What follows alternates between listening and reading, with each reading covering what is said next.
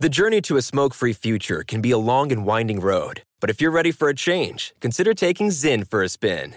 Zyn nicotine pouches offer a fresh way to discover your nicotine satisfaction. Anywhere, anytime. No smoke, no spit, and no lingering odor. Get in gear with the Zyn 10 Challenge and enjoy 10 smoke free, spit free days for just $5.95. Order online and start your new journey today. Warning this product contains nicotine. Nicotine is an addictive chemical. Enjoy all your favorite sports like never before at BetMGM. Signing up and playing is so easy. Simply sign up using code Buckeye and receive up to $1,500 back in bonus bets if you don't win your first bet. When you register with BetMGM, you can get instant access to a variety of parlay selection features, live betting options, and the best daily promotions in the business. And with BetMGM at your fingertips, every play and every game matter more than ever. Place your moneyline, prop, and parlay bets with the king of sportsbooks today. Sign up using code Buckeye and receive up to $1,500 back in bonus bets if you don't win your first bet. That's right, up to $1,500. Again, sign up using code Buckeye and receive up to $1,500 back in bonus bets if you don't win your first bet. BetMGM and GameSense remind you to play responsibly. 21 plus and present in Ohio. Subject to eligibility requirements. Rewards are non-withdrawable bonus bets that expire in seven days. Gambling problem? Call 1-800-GAMBLER in partnership with MGM Northfield Park. That's 1-800-GAMBLER.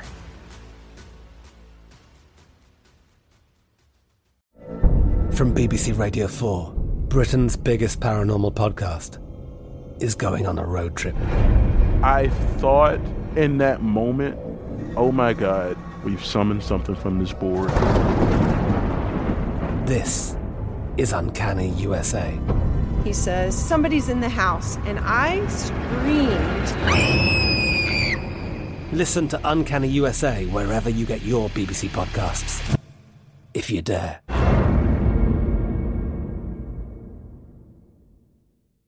Xfinity has free premium networks for everyone this month, no matter what kind of entertainment you love. Addicted to true crime? Catch killer cases and more spine-tingling shows on A&E Crime Central. Crave adventure? Explore Asian action movies on Hi-YAH. Searching for something extreme? Check out skating, snowboarding, and more on Fuel TV Plus, the global home of action sports. And find crowd-pleasing bops on iHeartRadio's Hit Nation playlist. There's new free shows and movies to love every week. Say free this week in your Xfinity voice remote. One thing about that episode that bums me out to this day, Okay. for whatever reason, I don't know, maybe it was the devil, maybe evil, demon, angel. Somebody would not let me get the words Wallenpaupack out of my mouth. That's right. I couldn't say it. Wallen Paul. I couldn't say it. That's right. We were supposed to be on Lake Wallenpaupack. I can say it now right. as if it's nothing. I can say it i- with ease. That night, I, I maybe got it out once or twice correctly, and the rest I just couldn't do it. And I remember they were looking at me, and they were baffled. They were absolutely baffled. Like, what is this guy's major malfunction? How do can you not say Wallenpaupack? And I. I can't explain it. It's just one of those moments where you're like, I'm so sorry. I Uh, wanted to die. I wanted to go crawl. I wanted to dive off that boat and die.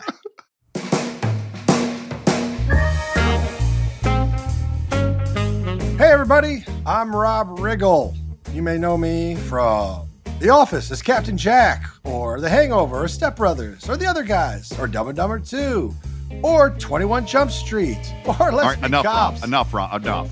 Huh? Oh, I'm sorry. I didn't know when to. Also, I love karate.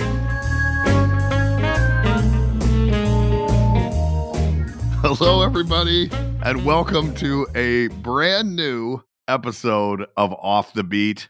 I am your host, Brian Baumgartner. And as you just heard, I am sitting down today with the comedic genius that is Rob Riggle. Now, Rob, I don't know if many of you know this. Rob has led a double life. And I mean that, of course, in a non traitorous way. In fact, quite the opposite. Rob served as a U.S. Marine for over 20 years. And during that time, he actually asked to be stationed in New York City. Why? Because as he was a Marine, he wanted to begin his career in comedy.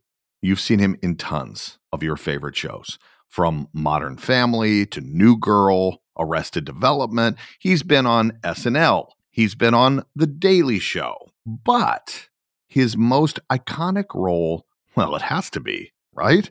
The skipper to Michael Scott's Gilligan, the captain of the booze cruise, Captain Jack. So if you'd like to feel a little bit like an underachiever, but in the best of ways, you are in luck, my friend.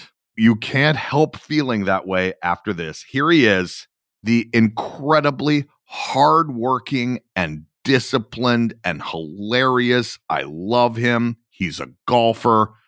Rob Riggle, everyone. Bubble and squeak, I love it. Bubble and squeak, I know. Bubble and squeak, I cook it every morning, left over from the night before.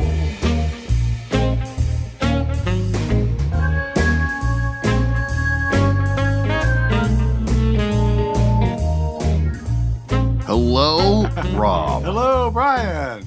Ambassador Riggle, PXG Ambassador Riggle. That's right. I mean, it's not a State Department title, but it's up there. it's cl- it's close. It's close. How's it going? Good, bud. How are you? Nice to see you. I know it's good to see you. It's been uh, a few months here now. I, I know. I know. Uh, I do. I do run into f- mutual friends though quite a bit. oh, you Um, uh, in uh, out- in Phoenix? Yeah, out of Phoenix. I, th- I think I mentioned. Where's Brian? Why isn't he out here? Where is it? What's going on? So I know. I was a little busy last week, but uh, I would have loved. Did you hit the green on sixteen? briefly, I did my my shot with a lot of panache and a lot of flair. We had two shots, right? You had the one when you're actually playing in the pro am, and then the other one was for charity. So on the pro am portion, I hit it, and it starts leaking out to the right. Uh oh, uh oh, it's getting worse. It's getting way worse. It hits the grandstand, hits it, Oh, and no. shoots like a hundred miles an hour across the green, almost all the way over to the other side. Uh, so no, I mean it rolled across the green. So I did have there was time on the green. Did you get booed? No, I, I didn't because there was so much flair around because it was such a shocking shot. Uh, I actually got uh, laughs, uh, which I'll take the laughs over the booze. But then when I went back for charity, I put it like 15 feet away. So uh, Oh, yeah. well, there you go. There's nothing like that scene. yes, uh, but but 16, 16 at Phoenix, the whole Phoenix thing is probably one of the most electric environments, not only in golf but just in sports. Right? Are we becoming the like Bob Hope and I don't know who else of Uh, yeah. like the celebrity golf circuit now? Yes, I hope. I hope there's a a, a generation of Rat Pack esque wandering nomad golfer cocktailers in this world, and I hope we're part of it. I hope we're part of it too. How good was Bob? Was Bob really good or did he just love the game? He loved the game. I think you know he was probably like ten or twelve handicap. I'm guessing, Perfect. but uh, but he loved the game and was dedicated to it for sure. I know he was always going between Palm Springs and L.A. and That's right. yeah, he loved it. All right. Uh, thank you for coming on and talking to me. I want to start by going way back. I understand, well, you were born in Kentucky, the birthplace of, of my father as well, There you but go. early on moved to Kansas, and Kansas was really important to you growing up. What was your experience growing up there in Kansas? I couldn't ask for a better childhood. I don't think I was blessed with two loving parents and a wonderful sister. So I wouldn't trade a minute of it. I lived in suburbia, uh, you know, Overland Park, Kansas, which is a nice suburb just outside of Kansas City. And uh, football in the fall and, and uh, basketball in the winter and baseball in the spring and going to the pool and hanging out with your friends down at the creek in the summer. You know, I mean, it was a pretty idyllic childhood. So yeah, I, I loved it. I wouldn't, I wouldn't trade it for anything. Were you more interested in in sports or the arts growing up? Where, where was your focus as a kid? I was a terrible student. Okay. Um, Okay. I was a great listener, but I, I, I just I got bored very easily. So I would self entertain, which probably why we ended up in life in the arts. But um, athletics, though, kind of grounded me and gave me some discipline. It kind of gave me a little something to uh, hang my hat on, to have a little self esteem about. You know, when you're not great in the classroom, you want somebody to say something nice about you or have something that you shine at. And so athletics were a big part of my life because I got kudos that way. I got recognition, positive recognition. right. And you know, in the classroom, I didn't. I, you know, I was a, I was a C and B student, and it wasn't until probably my junior, senior year in high school that I started to kind of apply myself a little more, take some of the the discipline I had in sports and apply it to the classroom. And I got a little bit better, and I got a little more confidence. You know, it's one of those things too, where somebody tells you when you're young that you're no good at something, and that's just it. You're labeled that, you believe it, kind of just say, well, that's the way that is. You don't know any better. You don't you, don't have the tools to overcome it or say, well, actually I challenge that or I don't believe that. Or so you go, oh yeah, they, say I'm a slow reader. That's me. I'm a slow reader. You know, and then I go out and try to be better at basketball or better at Right. football or whatever it was, you know. So athletics was, was definitely a part of my self esteem, self worth, um, and discipline. But I also, my junior and senior year, I started to come out of my shell more. I started to get more confidence. And so I was on the high school radio and television station. I, Okay. uh, we had a thing called forensics in my high school, which was like acting and improvised acting. And I liked it because you didn't have to commit to doing, you know, My Fair Lady for the entire spring or whatever for the big spring production. And I couldn't sing to save my life. I, I still, I only really nail it when I've had too much to drink and it's karaoke night. Uh, and then I'm pretty, then I'm pretty awesome. Uh, at least I think so. I think I'm pretty awesome. But I could never sing. So I, but the forensics allowed me to try acting and try little scene work. And I loved it. I absolutely loved it. And then when I got to college, I started again to look into theater and film. I ended up becoming a thea- theater and film major at the University of Kansas, and I loved it. I mean, our stories are somewhat similar. I was very sports focused early on. I would say there was, for me, a seminal moment between junior and senior year of high school where I was, you know, sort of dabbling in theater or acting or, you know, doing shows. Where for me, there was a, a real shift where I went, oh no, this is what I want to do. I want to be an actor. Did you have that moment when you were in Kansas or making the decision to study? Was it still just fun or a way to to pass college, or or were you, were you like, oh, this is what I want? That's so interesting. I've thought about it, but I haven't really drilled down on it. I think it was always there. It was a passion that I just didn't believe in. I didn't trust it. I didn't think it was possible. So I thought it's a waste of time. Quite honestly, this is late 80s, early 90s in Kansas. Uh, you know, there was a whole lifetime of, of conditioning, not from my parents necessarily, but from them as well, but from coaches and teachers and peer group and other people's parents and you know all these people that i respected that were like oh you know we love acting. Acting's great but what are you really going to do? You know Right. you're going to obviously have something else. You're not putting all your eggs in the acting basket. That's not a plan. It's it's cute but it's not a plan. So what are you really going to do it's know and so i would be like oh well yeah no of course yeah of course i'm not going to just do that i've got other big plans and uh, but the truth was is you know I, I was a fan of comedy and acting my uh, my whole life. I just didn't think it was in the cards. You know, I thought the odds. I'm a, I gamble. I know the odds on things, right? And Right. the odds were like, yeah, chances are the most acting my was going to do is probably going to be right here in Lawrence, Kansas. Lawrence, Kansas. It's not going to go beyond this. Uh, so what do I really got to do? Because I, I, I am going to have to leave the house. Back then, you were expected to leave the house at 22. There was no grace period. You know, once you graduated, you know, my dad Same. had the plate breaking ceremony. He break the plate and you're on your own, boy. Good luck. You know, I was expected to start my life. And so, uh, so act, I just never believed it was possible. Not because for a little boy from Kansas, none of that stuff. I'm just saying I didn't like the odds. I didn't Right. like the odds of, of it actually happening. Right. So I didn't necessarily commit heart and soul to it, which I, learned that's required. that's required for your dreams, you know. At a certain And point. So as I yeah, at some point you're going to have to commit heart and soul. You're going to have to take the leap of faith. You're going to have to risk it. You're going to have to be so uncomfortable. You're going to have to go through a lot of fear and a lot of pain and a lot of failure. And nobody wants those things. Right. Nobody wants the fear, the pain, or the failure. But that's, you know, all the cliches are true. That's where your dreams are on the other side of all of that stuff. And, and if you can get through all of that stuff, chances are you got a good shot at getting your dream. So I didn't believe it. So I, I actually got my pilot's license when I was in college. and I got a guaranteed flight contract with the Marine Corps.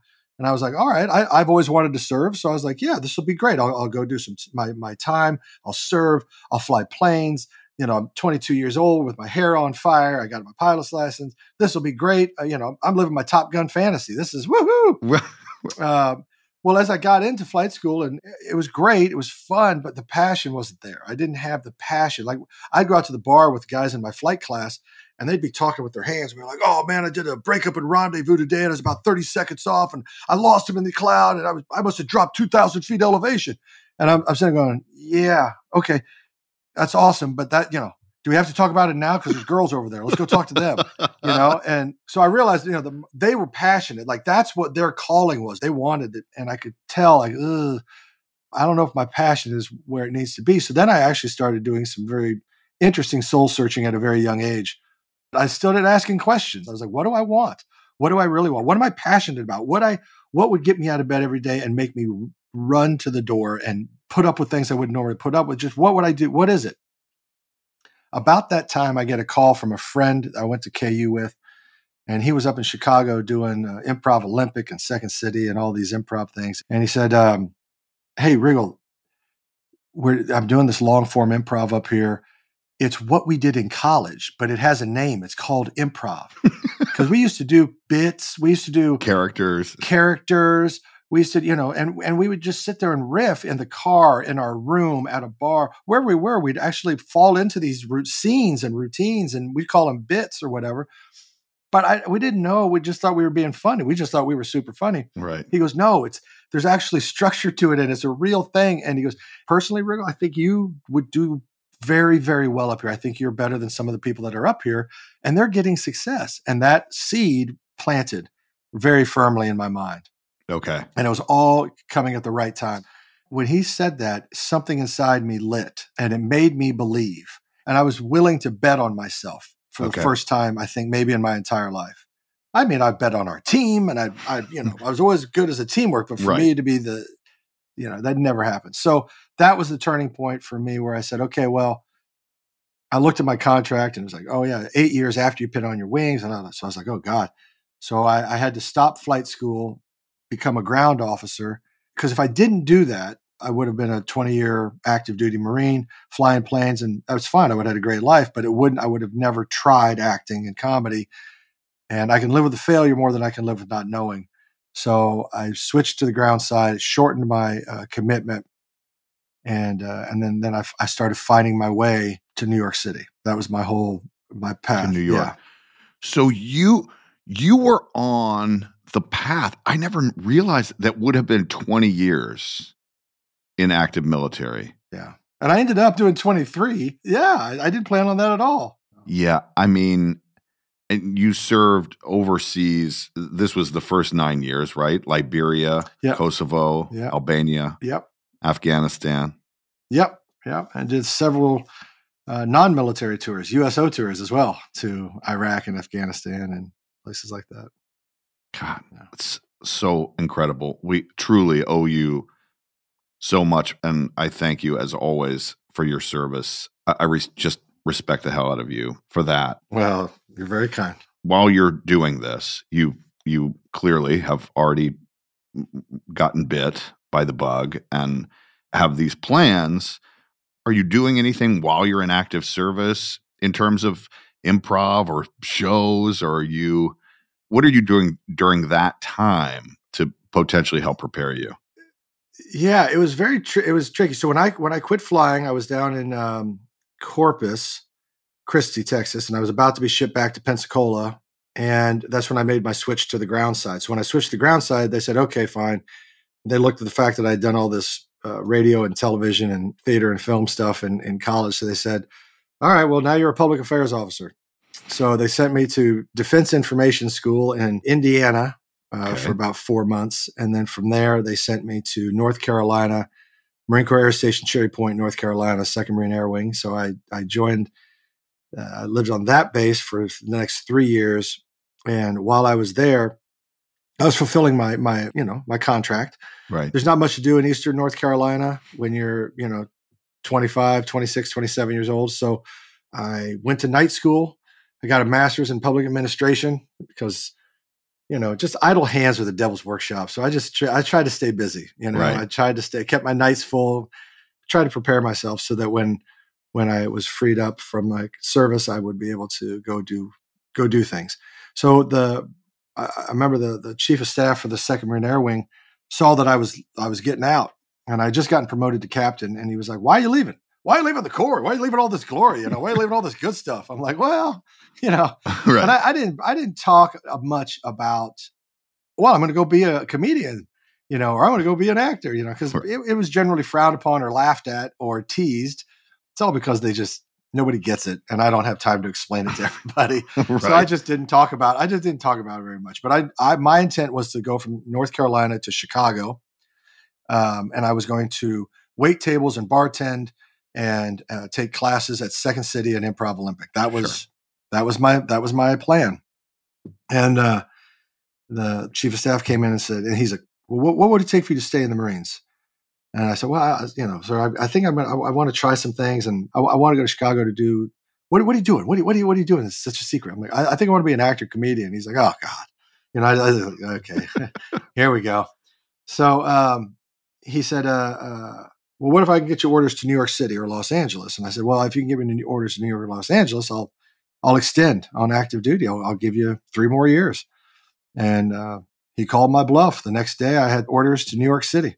So I said, oh, okay. So I signed on for three more years. I moved to New York City and uh, I, I was uh, the deputy director up there for public affairs in, in uh, New York. And I did Marine Corps stuff from seven to five every day. Uh, and then in the evenings, like every other, I went home from work. But instead, I went to try to do comedy. And when I first got there, I didn't know anything. I didn't know what I was doing. I didn't know where to start. I didn't have any connections. I didn't know anything. Wow. So you you really just arrived to New York City on a wing and a prayer. How did you get started then in the comedy scene? What, what was your in? So I remember there was a, a stand up club up in my neighborhood. I lived on the Upper East Side, the Comic Strip Live, I think, Comic Strip Live on 83rd and 2nd Avenue. I walked by it one day because, uh, like I said, I didn't know anybody. Right. So literally, when I got to my neighborhood, I just started walking in these ever expanding concentric circles. Right. Uh, I was like, "Oh, there's my grocery store. There's a very dirty Gristedes. I'll shop there. Here's my uh, here's a laundromat. That's where I'll take my clothes because I don't have a washer and dryer." And I found a sports bar. I was like, "Ah, this is a really cool sports bar. This is where I'll watch my sports. Uh, you know, maybe meet maybe meet friends." Right. I mean, I knew I knew no one. Oh my gosh. And I sat down, and started talking to the bartender. He was English. He's like, uh, "You look like you, uh, you're a big man, big man. You ever play any rugby?" I was like, "No, no." You know, I, I, I played I played American football. He goes, "Eh, it's, it's not like a. All right, well, show up here next week, and uh, you know." And so I, I started playing rugby. It turns out that sports bar was the the rugby bar for the New York Rugby Football Club, which is the oldest one in New York, or whatever. So it's this all of a sudden, I found myself on the weekends bartending at this bar, okay. and I didn't have a car, so I would show up, and there's always a couple guys, and everybody just dogpile in the cars, and we'd go underneath the Triborough Bridge, and we practice rugby. That's amazing. And I, you know, I'm getting smashed and the hell beat out of me, and I don't know what I'm doing. I'm tackling with my head instead of my shoulders, and so I'm getting my bell rung every day. And but I instantly, within you know oh, two weeks of living there, I had all these friends, Friends. and people that were really nice, and people that are like, "Hey, hang out with us," or "What are you doing tonight? Do you want to have a beer?" And hey, there's a Halloween party, and I was like, "This is amazing," you know. And I was having a blast, but I was getting the hell beat out of me. And I, you know, so after about six months of that, I realized, okay, I quit flight school and I moved to New York for a reason, and that reason was comedy. So let's get to work. I said that after I got my face stepped on one day, and I was like, "This is not good." You know, like I need to focus on comedy. right.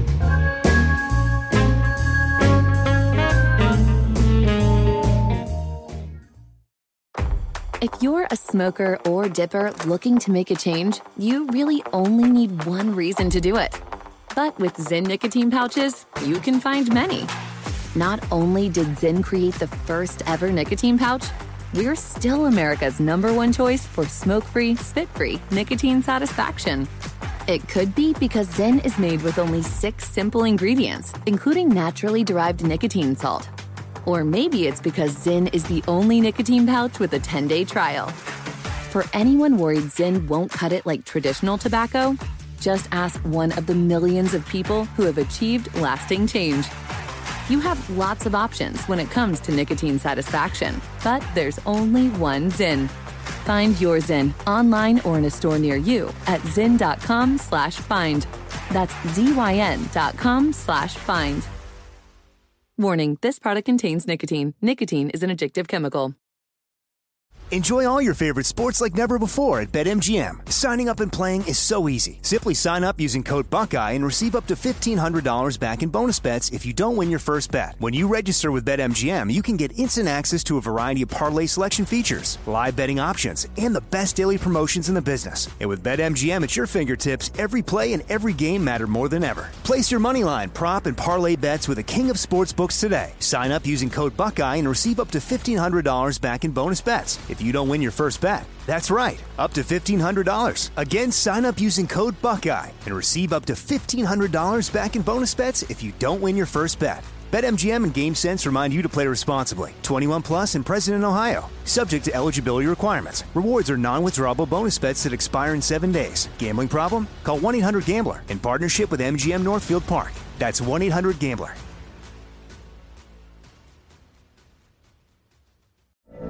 From BBC Radio 4, Britain's biggest paranormal podcast is going on a road trip.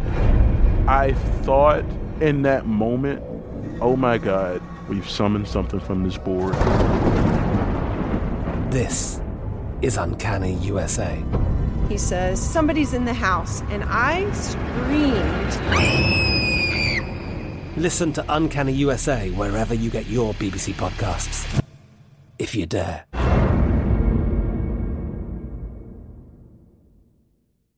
Xfinity has free premium networks for everyone this month, no matter what kind of entertainment you love. Addicted to true crime? Catch killer cases and more spine-tingling shows on A&E Crime Central. Crave adventure? Explore Asian action movies on Hi-YAH. Searching for something extreme? Check out skating, snowboarding, and more on Fuel TV Plus, the global home of action sports. And find crowd-pleasing bops on iHeartRadio's Hit Nation playlist. There's new free shows and movies to love every week. Say free this week in your Xfinity voice remote.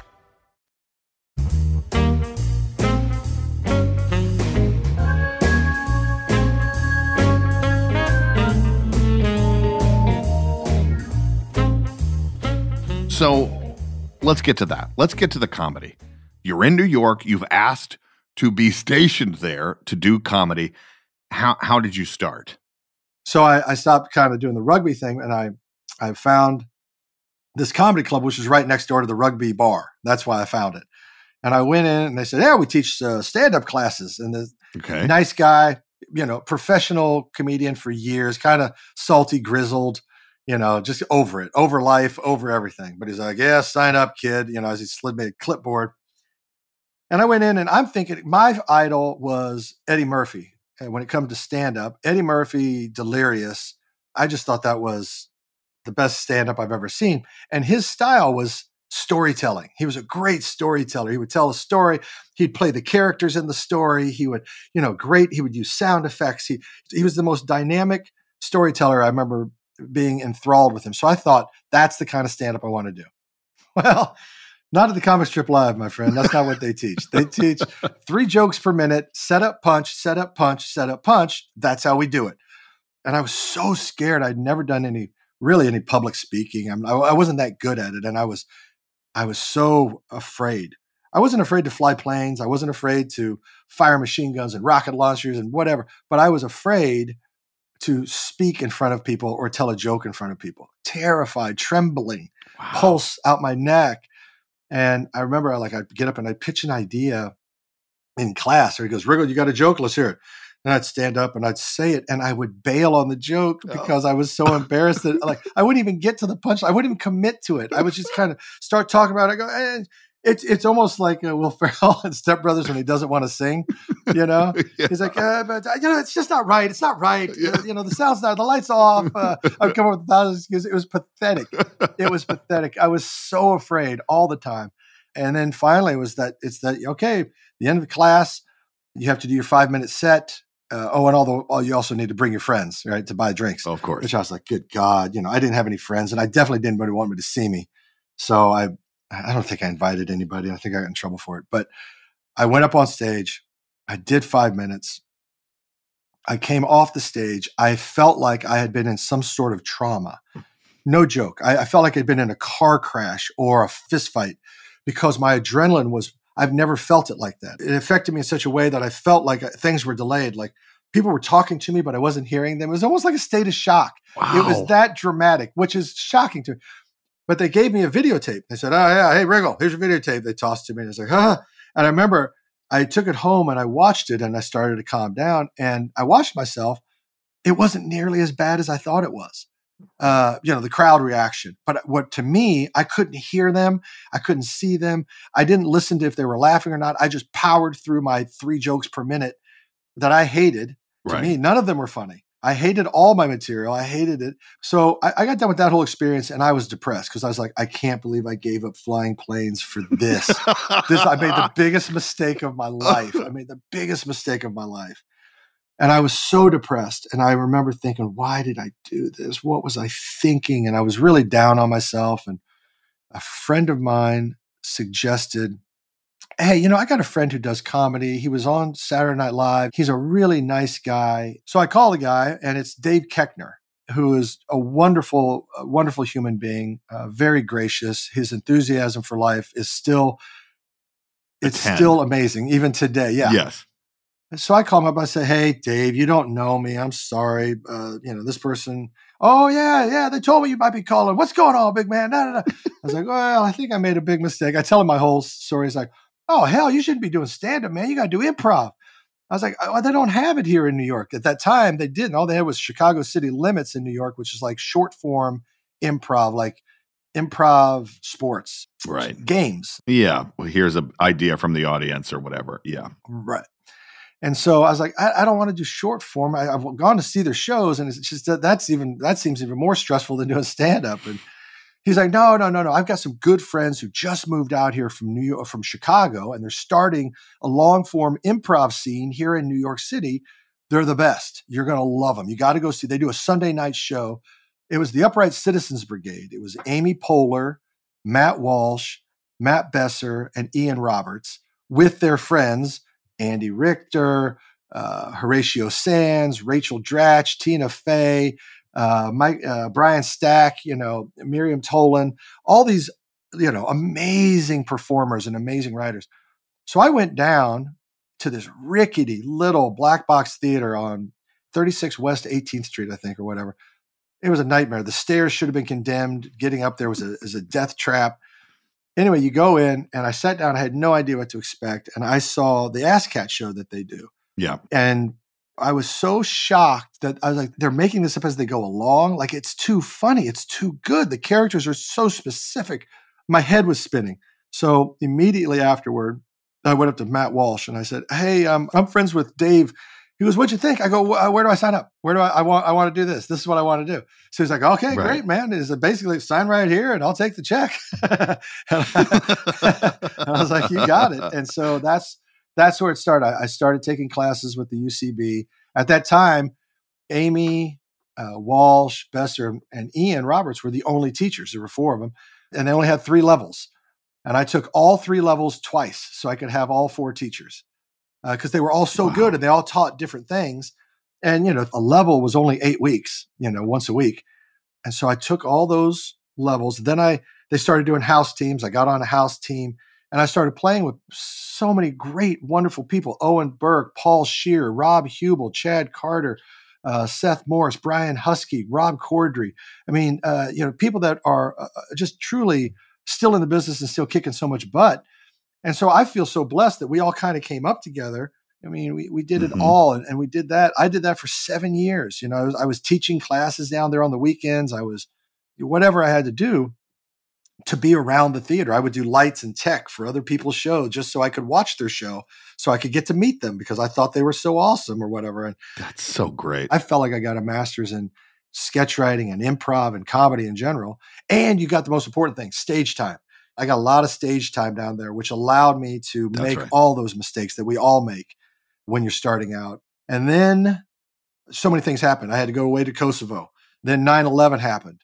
Then I had to go away for a year then so when 2004 came around, because I moved there in 97 to New York and, and I got on Saturday Live in 2004. And my, my Oprah moment, which I'll share with you because I, I'm not going to ever probably be on Oprah, but I, uh, when I quit flight school, I was down in Corpus Christi, Texas. I wrote in a book, if I do this, because I hadn't quit anything in my life up to that point. If I do this, uh, it's got to count. It's got to matter. So what am I going to accomplish? And I wrote down, I'm going to get on Saturday Night Live in Corpus Christi. In Corpus Christi. Now, 10 years later, almost to the day, I get a call from Lorne Michaels asking me to, to join the cast.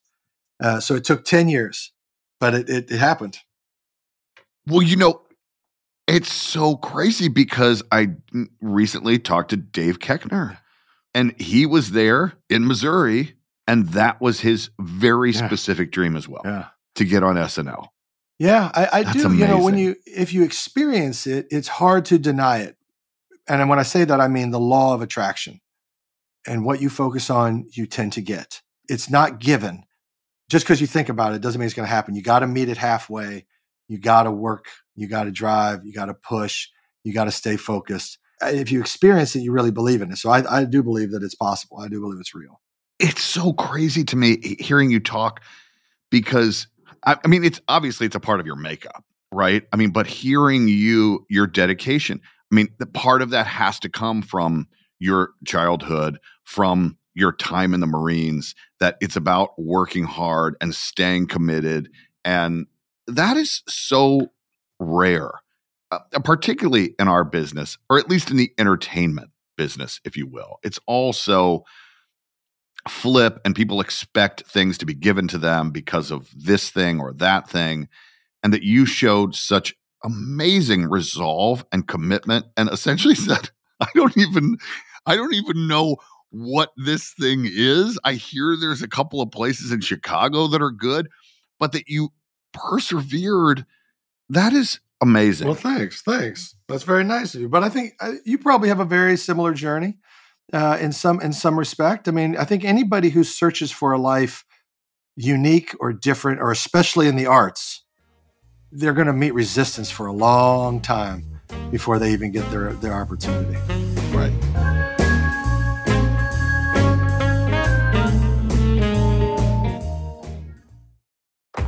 If you're a smoker or dipper looking to make a change, you really only need one reason to do it. But with Zyn nicotine pouches, you can find many. Not only did Zyn create the first ever nicotine pouch, we're still America's number one choice for smoke free, spit free nicotine satisfaction. It could be because Zyn is made with only six simple ingredients, including naturally derived nicotine salt or maybe it's because Zyn is the only nicotine pouch with a 10 day trial. For anyone worried Zyn won't cut it like traditional tobacco, just ask one of the millions of people who have achieved lasting change. You have lots of options when it comes to nicotine satisfaction, but there's only one Zyn. Find your Zyn online or in a store near you at zyn.com slash find. That's zyn.com slash find. Warning this product contains nicotine. Nicotine is an addictive chemical. Enjoy all your favorite sports like never before at BetMGM. Signing up and playing is so easy. Simply sign up using code Buckeye and receive up to $1,500 back in bonus bets if you don't win your first bet. When you register with BetMGM, you can get instant access to a variety of parlay selection features, live betting options, and the best daily promotions in the business. And with BetMGM at your fingertips, every play and every game matter more than ever. Place your money line, prop, and parlay bets with the king of sportsbooks today. Sign up using code Buckeye and receive up to $1,500 back in bonus bets. If you don't win your first bet. That's right, up to $1,500. Again, sign up using code Buckeye and receive up to $1,500 back in bonus bets if you don't win your first bet. BetMGM and GameSense remind you to play responsibly. 21 plus and present in Ohio. Subject to eligibility requirements. Rewards are non-withdrawable bonus bets that expire in seven days. Gambling problem? Call 1-800-GAMBLER in partnership with MGM Northfield Park. That's 1-800-GAMBLER.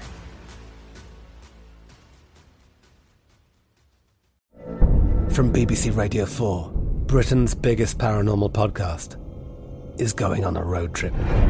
I thought in that moment, oh my God, we've summoned something from this board. This is Uncanny USA. He says, Somebody's in the house, and I screamed. Listen to Uncanny USA wherever you get your BBC podcasts. If you dare.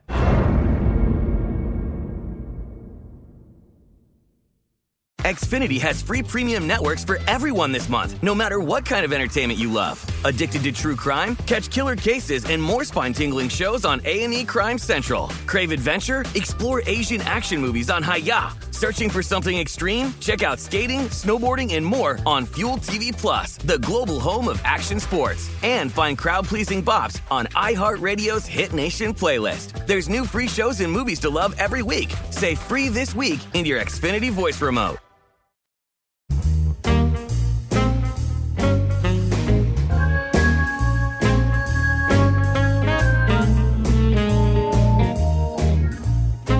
So from UCB, obviously you audition, right? You auditioned for Lorne. You went through that process. At that point, did you feel confident? Had the the feeling of of of leaving your body had that kind of dissipated, and, and were you more confident? I was more th- by that confident on point? stage. Yes, I, I I didn't have the adrenaline rush. It wasn't like I just got out of a car accident, Right. But the adrenaline was still very intense because after seven years of grinding every night, every weekend, now this this dream that you had had kind of done everything in your power to put yourself in a position to happen. Well, now it's happening, and it's up to me. Like I, I could look around the room, but there's only one person up here auditioning. So these are these great moments in life. These are these wonderful opportunities in life where you get to have a gut check and you get to have a conversation with yourself, you know, saying, Are you going to do it or are you not going to do it?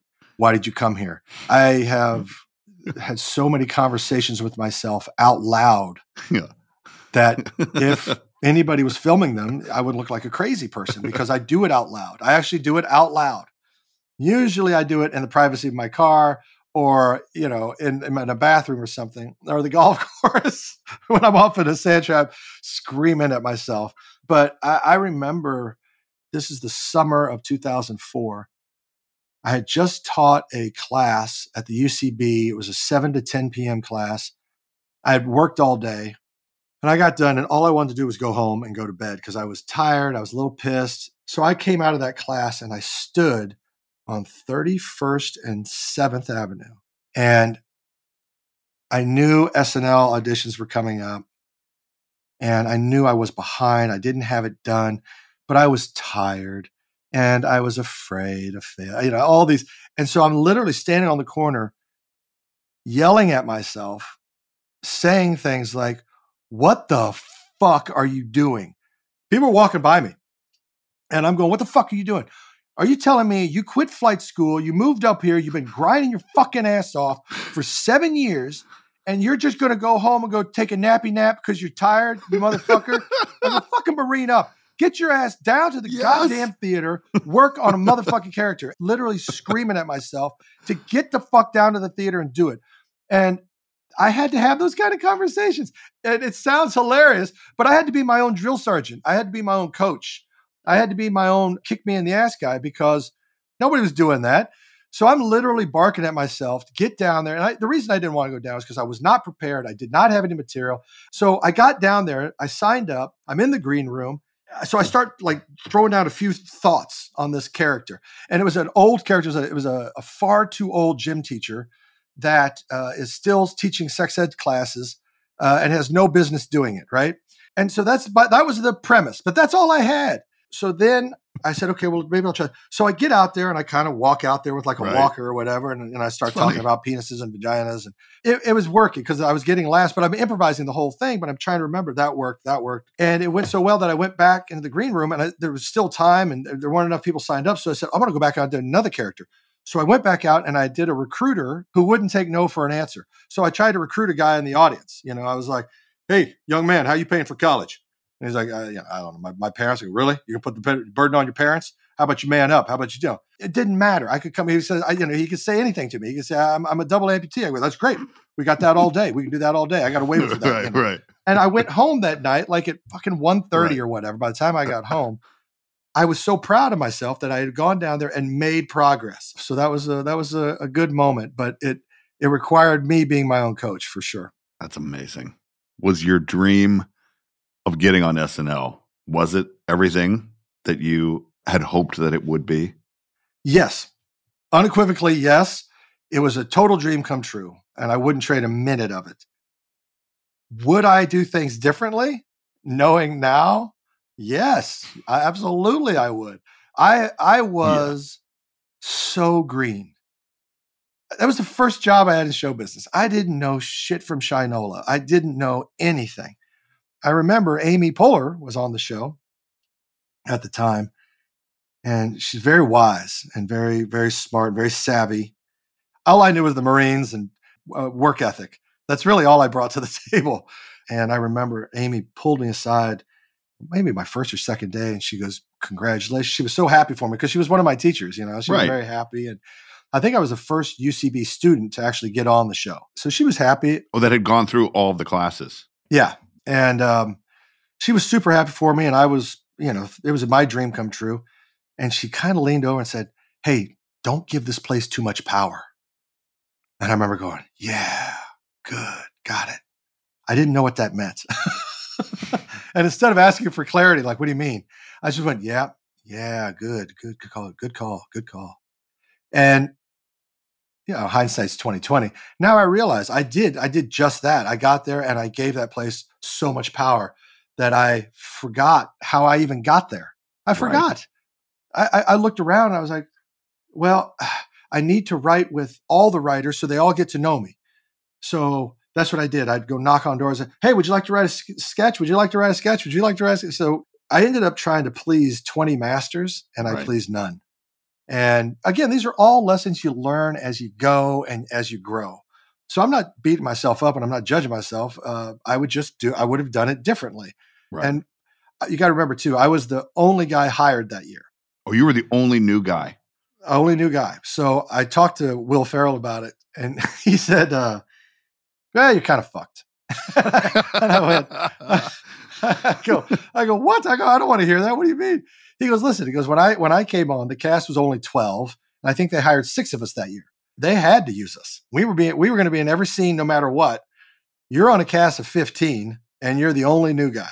And he goes, so you know, you're gonna have to do your best to try to find a way to be seen and heard. Right. And I was like, yeah, yeah. You know what I mean? And so it's a matter of how do I find a way?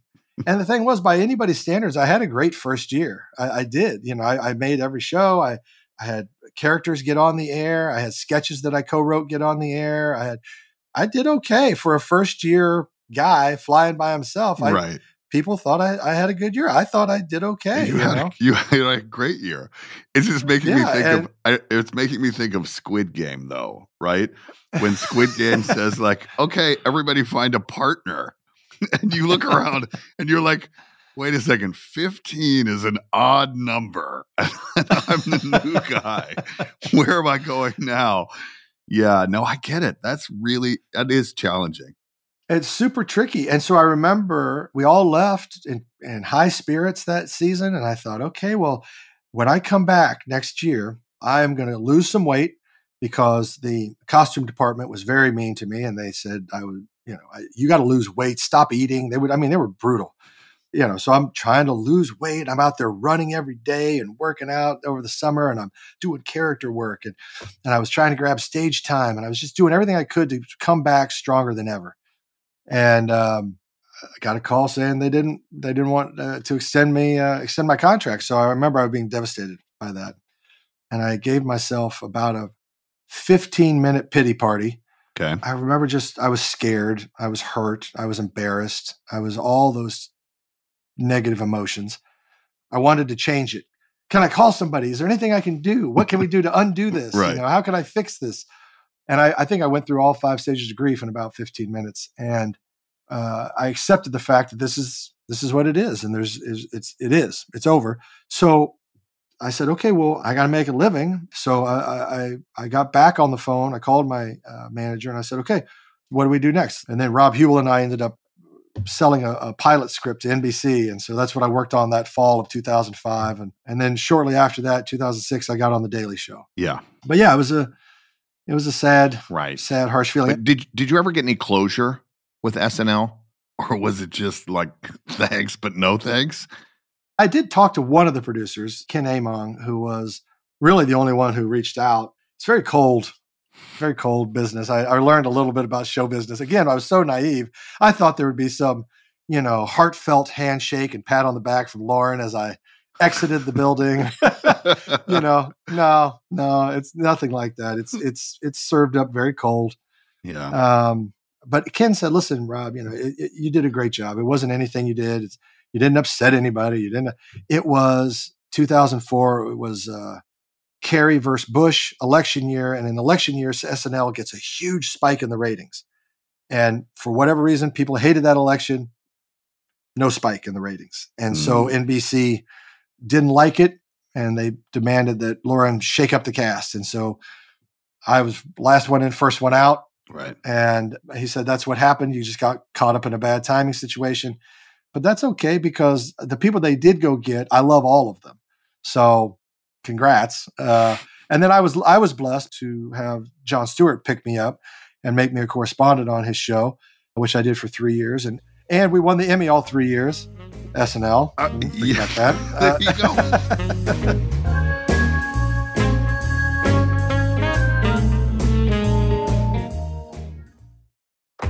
If you're a smoker or dipper looking to make a change, you really only need one reason to do it.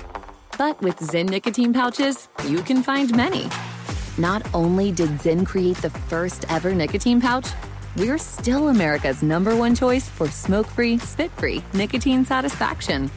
It could be because Zyn is made with only six simple ingredients, including naturally derived nicotine salt or maybe it's because Zyn is the only nicotine pouch with a 10 day trial.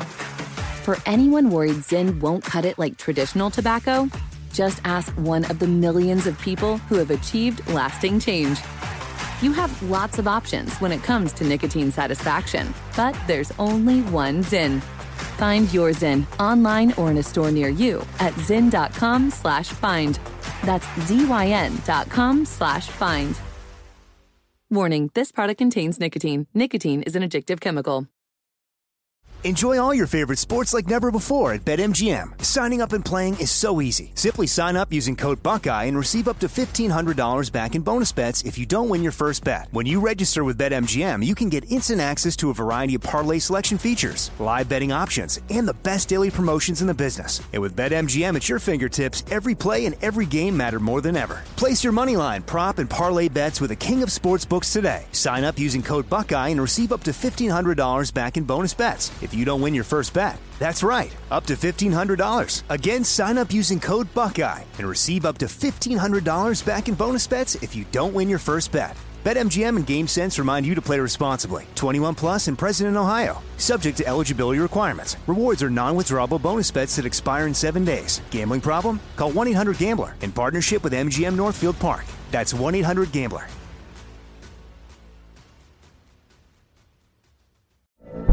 From BBC Radio 4, Britain's biggest paranormal podcast is going on a road trip. I thought in that moment, oh my God, we've summoned something from this board. This is Uncanny USA. He says, Somebody's in the house, and I screamed. Listen to Uncanny USA wherever you get your BBC podcasts, if you dare.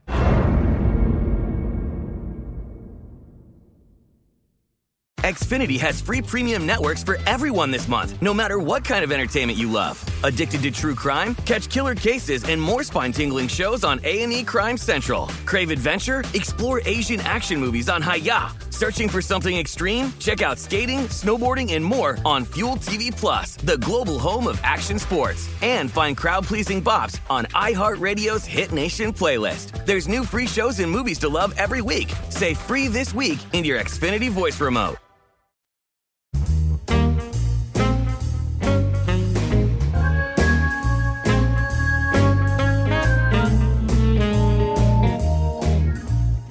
Now, I'm glad you brought up The Daily Show because uh, I wanted to talk about that. As you may know, uh, my good friend and yours, Steve Carell, was on The Daily Show, Stephen Colbert, so many incredible comedians. And around the time you were on it, it really took off. And it, it really became must see TV or in some ways America's news source. Mhm. Because even with all the jokes and and stuff, it also gave At least an amount of real information and insights. Uh, I was such a huge fan of that show. Wa- was that a good experience for you? it was the best. Um, I learned so much, and Jon Stewart is such an amazing leader uh, and and very smart man. He really sees through a lot of stuff, and he was very very gracious with me. I, he knew I was still green. Uh, he knew I didn't have much experience in front of a camera. Uh, I I never worked off a teleprompter. That was hilarious because I'd start reading off a teleprompter and I, I'd be like this. I could hardly get anything out because I, I would get so scared and so tense. And then it, I would read faster and it would move faster. I was like, I can't keep up. And then it would just explode, right? and it's, it's, they'll read at your pace. I'm like, yeah, but they're not. Like I start reading and it starts moving and I can't keep up. And they're like, it's, don't speed up. Like, and so quite literally on my lunch breaks, I would get the teleprompter lady because she could eat her lunch at her desk and do it. And I would get the floor director. We would go into the studio and I would throw up old scripts and I would just practice and practice and practice on that teleprompter. So I got comfortable, you know, looking and seeing the font and, and letting the words drift by and not panicking that I wasn't going to catch them or whatever. And somehow I think John found out about it. And I think he liked, he appreciated that. He appreciated that I cared enough to get better at it because he knew I wasn't good at it. and you know the way it works over there is uh, you're hired for six months. It's not a job; it's it's an audition. Still, it's an extended audition. So then I, I got I passed the first six months. So I got myself another six months, but that was it, just another six months. Right. So I'm like, ah, you know. So I still I'm, I can't commit to moving a family across the country. I can't commit to because it's also basic cable. It's not paying me anything you know, I could barely afford to live in the Craigslist studio apartment, which is what I was living in. and then after that second six months, I got picked up for one year. So I was like, woohoo! And then I got one year extensions after that, you know, but it was never any hardcore commitment. However, that time on that show, uh, I'll, I'll be so grateful for because John allowed me to make mistakes, to get better, to get stronger, to contribute in the writing room. I just learned so much from him. Uh, and he, he was so gracious. So I'm, I'll always be a fan of his. And then, you know, John Oliver and I ended up, uh, we shared an office and, and, you know, what a treat that was because he was a geographical, he was a bachelor and I was a geographical bachelor. So when I got done with work, I would either go back to my studio and, and grab a Chipotle on the way back and then play PlayStation. That's what, that's how I spend my evenings right. because it keeps you out of trouble and saves money. Anytime you leave your apartment in New York City, you're, You're- spending money. You're done. Yeah. So I just saved money by doing that. And and John Oliver, same boat pretty much. But so when we get done with work, he'd say, "Okay, we're going to jump in a cab right after work, and we're going to hit five mics tonight." And I go, "I don't do stand up, man. I, I I suck at it. I tried it when I got up here. It sucks." He goes, "No, no, no. We're going to do it different." And so we built a set, and in one night, he helped me build like three solid minutes. I was like, "Okay, so I got three. He goes, "All right, we're just going to keep doing this until you have forty five minutes." And so we did. Wow. And then eventually I had a stand up set and was able to do stand up for about four years, touring around, and all because John, I think, was bored and was like, You're coming with me. I need someone to I need someone to split cab fare with because we're going all over Manhattan and doing stand ups. Well, you can thank John, but it's again perseverance and hard work. And, uh, you know, the story of you during your lunch hour practicing to get better because you knew you had to get better. That's about perseverance and hard work. And that's, that is something truly, well, to respect the hell out of you for. I mean, come on. And now during all of this time, you're also, you know, starting to do straight acting work. And of course, I can't not mention Captain Jack, uh, your role on The Office, coming out to film what was, without a doubt, the most difficult film week that we had in 10 years. There's no question. There's no question. Working from 7 p.m. to like 7 a.m. out on the Oh my water. gosh. It was, it was. Were you aware of The Office when you got that job? What was your awareness? oh my gosh, yeah. Okay. So I wa- I was very aware of the BBC version. While I was on SNL, uh, you know, we're on uh, the writers are on 17 and the studio's down on eight. And on 16, they have a casting directors and stuff. I actually auditioned for Michael Scott. I knew this. Yes. And I auditioned for Dwight and Koechner's role. Packer. Uh, I forget his name. Packer. They made the right choice, obviously. Uh, but I was fresh in their minds because uh, I think I did the episode that I did, the Booze Cruise, before I got uh, the Daily The Show. Daily so Show. that gap between SNL and when I got the Daily Show. Okay. That's when I got the Office role, which I was so happy to get and so honored. And for me, it was super cool because one, I love the show. It was your guys' second season, I think. That's right. The show's a hit. Everybody knows it. Everybody's loving it. And I was one of them. I was like, more and more. And I get to be part of it, which was great. But I'm still so green as an actor and as a performer. Being on camera still made me nervous. I'm nervous as hell. And when we got out on the water, remember when we floated out, they okay, between between setups, normally everybody goes back to the trailer, they go back to crafty, kind of everybody separates against their space. There was nowhere to go on that boat. When they'd say, okay, we're setting up for it, moving on, it's time for a new shot. They'd go to set up. We all just go sit on the dance floor or sit in those booths Those booths. and hang out. Yeah, those booths. And I remember thinking, this is awesome. I just remember enjoying the hell out of it and not even dawning on me that we were dust till dawn. right. Um, and it was draining. And I think, if I'm not mistaken, Carell was shooting Evan Almighty, and he would literally leave. We'd pull back to the to the dock. He would get out, get in a sedan, and drive to film all day. And I remember thinking, when's this guy getting his sleep? this is insane. Yeah. And and yet his performance on the boat, and I'm sure his performance in the movie, fantastic. Yeah. But it was total fun. One thing about that episode that bums me out to this day, Okay. for whatever reason, I don't know, maybe it was the devil, maybe evil, demon, angel. Somebody would not let me get the words Wallenpaupack out of my mouth. That's right. I couldn't say it. Wallen Paul. I couldn't say it. That's right. We were supposed to be on Lake Wallenpaupack. I can say it now right. as if it's nothing. I can say it- with ease. That night, I, I maybe got it out once or twice correctly, and the rest I just couldn't do it. And I remember they were looking at me, and they were baffled. They were absolutely baffled. Like, what is this guy's major malfunction? How do you, can you not say Wallenpaupack? And I. I can't explain it. It's just one of those moments where you're like, I'm so sorry. I Uh, wanted to die. I wanted to go crawl. I wanted to dive off that boat and die. well, first of all, everyone has been there. I have not thought about that in 15 years. and you and I see each other, I don't know, 10 times a year at various things. I have not ever once thought of that moment until right now. And the second you said it, I was like, oh, that's right. He couldn't Yeah. say it. Oh, I couldn't oh. say it. I couldn't say it right. And I know it was so simple. And they were they were looking at me, go Wall and Paw Pack. I go Wallen just Paw Pack. Wall Wal Walpa Paw Pack Walpa Pop. I mean, really, there was some synapses in my brain that would not connect it. And you know, you know, Brian, as as an actor, the drive home.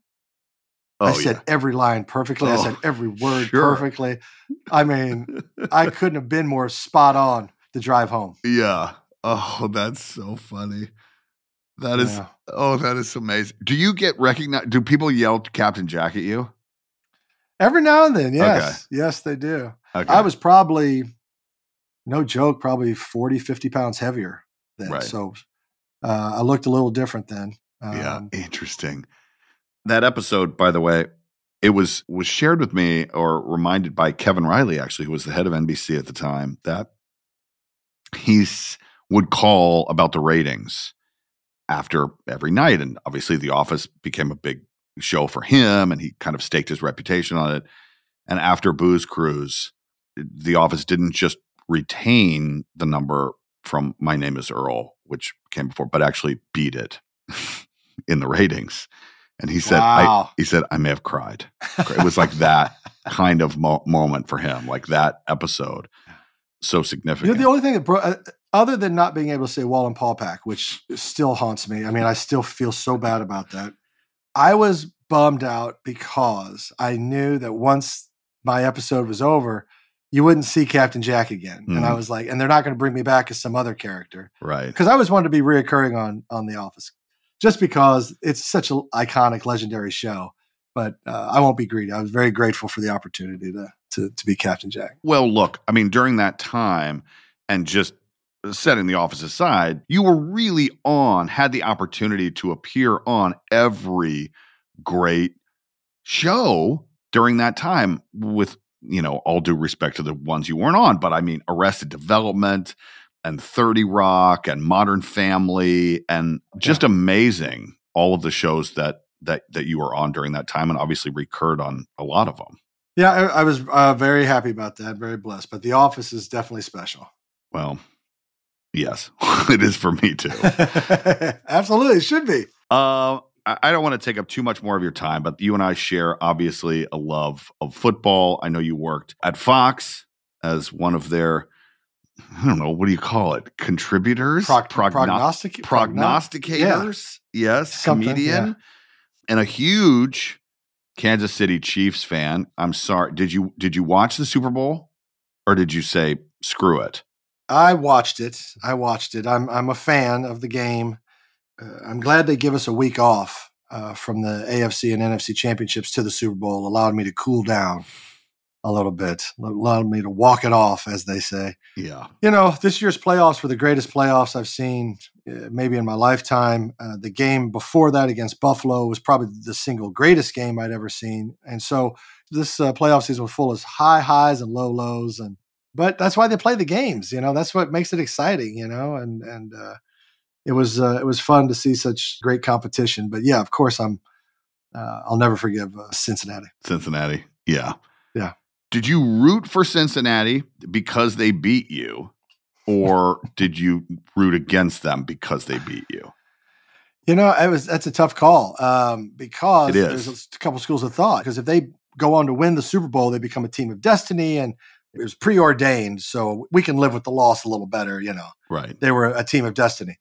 Um, or do I want vengeance? Um, tough call because I, I wanted both, to be honest with you. Um, but I also like since I'm a Kansas, I'm diehard Kansas City, Kansas City top, never in question. However, I live in LA. Right. So I don't feel bad about rooting for the Rams because they're NFC Yes. and it's where I live. yes. So, and the same thing with the Dodgers. They're NL, uh, National League, and uh, it's where I live. So I can root for those guys so long as they're not playing the Royals or the Chiefs. Right. Now, if you play the Royals and Chiefs, obviously they get you trumped. So I don't know. Yeah, I, you know, because I, as a Packers fan, generally for me, it's vengeance. Like Seattle or the Niners, I can't root for them. I just, I mean, it's just, it's an impossibility. I- I think similarly to you, the LA thing, I find the Rams fairly likable. I like, I like all of those guys. I think the Stafford story is just a great story and Cooper Kupp and, you know, you talk about perseverance and determination. I mean, that guy, I mean, it's just unbelievable. But my dad was from Cincinnati. And no joke, Rob, this morning, my sister sent me a photograph. My grandmother, who, by the way, lived to 98. And I always remember her as like dressed impeccably.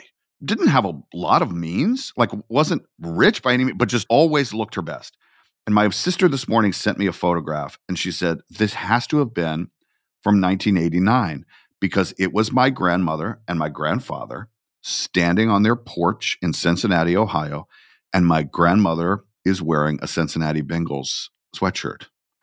And it must Nice. have been that Super Bowl run back then. I would have been Yep. the only thing that would have made her wear a sweatshirt. So I did. Uh, I liked the Rams. I was rooting for the Bengals. I have to admit it. I was rooting for the Bengals. Yeah. I I love the I love the good game. I liked a good game, and and then I think we got a good game.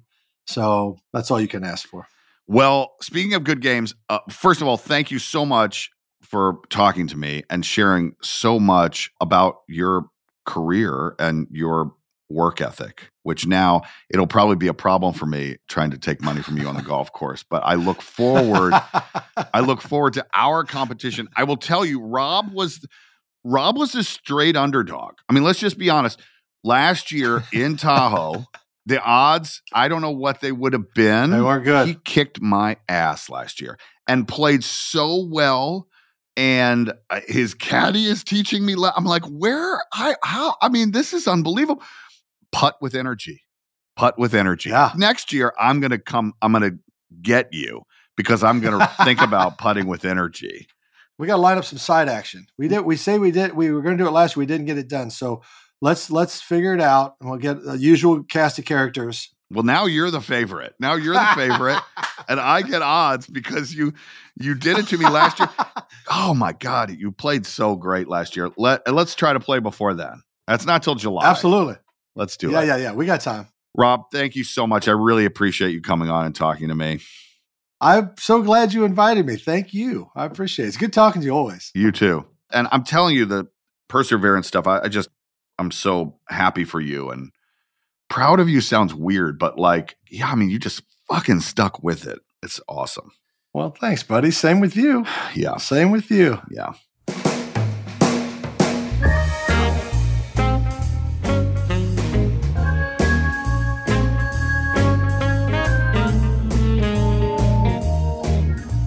Rob Riggle, ladies and gentlemen, what a pleasure.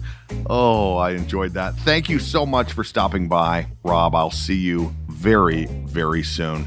And thank you to everyone out there listening. Head over to at Off the Beat on Instagram to stay in the know about this podcast and to keep us up to speed on who you would like to hear from. Who should I sit down with next? Well, next week we've already got another spectacular guest. Ooh, who could it be? Will he tell us? No. Until then, everybody, have a fantastic week.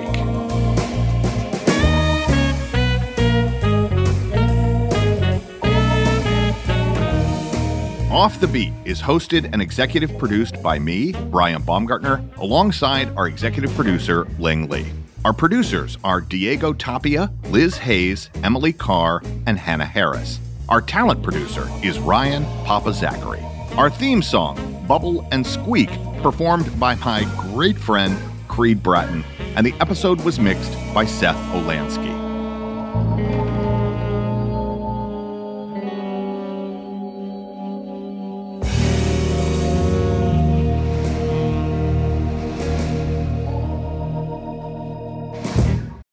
The journey to a smoke free future can be a long and winding road. But if you're ready for a change, consider taking Zyn for a spin. Zyn nicotine pouches offer a fresh way to discover your nicotine satisfaction anywhere, anytime. No smoke, no spit, and no lingering odor. Ready to start your new journey? Get in gear with the Zyn 10 Challenge. Enjoy Zyn nicotine pouches for 10 days and discover a fresher way to experience nicotine satisfaction anywhere, anytime. Here's how to get started with the Zyn 10 Challenge. Simply pick your strength and varieties online and check out. Once your Zyn nicotine pouches arrive in the mail, enjoy pure nicotine satisfaction at your leisure. After your 10 day trial, let us know what you think. If Zyn isn't for you, no hard feelings. It's that simple. Order online at Zyn.com, that's Z-Y-N.com, to start your new journey today with the Zyn 10 Challenge. Warning this product contains nicotine. Nicotine is an addictive chemical. The journey to a smoke free future can be a long and winding road, but if you're ready for a change, consider taking Zyn for a spin. Zyn nicotine pouches offer a fresh way to discover your nicotine satisfaction anywhere, anytime. No smoke, no spit, and no lingering odor. Get in gear with the Zyn 10 Challenge and enjoy 10 smoke free, spit free days for just $5.95. Order online and start your new journey today. Warning this product contains nicotine. Nicotine is an addictive chemical. I'm Katya Adler, host of The Global Story. Over the last 25 years, I've covered conflicts in the Middle East, political and economic crises in Europe, drug cartels in Mexico. Now I'm covering the stories behind the news all over the world in conversation with those who break it. Join me Monday to Friday to find out what's happening, why, and what it all means. Follow The Global Story from the BBC wherever you listen to podcasts. Xfinity has free premium networks for everyone this month, no matter what kind of entertainment you love. Addicted to true crime? Catch killer cases and more spine-tingling shows on A&E Crime Central. Crave adventure? Explore Asian action movies on Hi-YAH. Searching for something extreme? Check out skating, snowboarding, and more on Fuel TV Plus, the global home of action sports. And find crowd-pleasing bops on iHeartRadio's Hit Nation playlist. There's new free shows and movies to love every week. Say free this week in your Xfinity voice remote. Hey, girlfriends, it's me, Carol Fisher, back with another season of the global number one podcast, The Girlfriends. Last time, we investigated the murder of Gail Katz. This time, we're uncovering the identity of the woman who was buried in Gail's grave for a decade before she disappeared. Join me and the rest of the club as we tell her story. Listen to season two of The Girlfriends, Our Lost Sister on the iHeartRadio app, Apple Podcasts, or wherever you get your podcasts.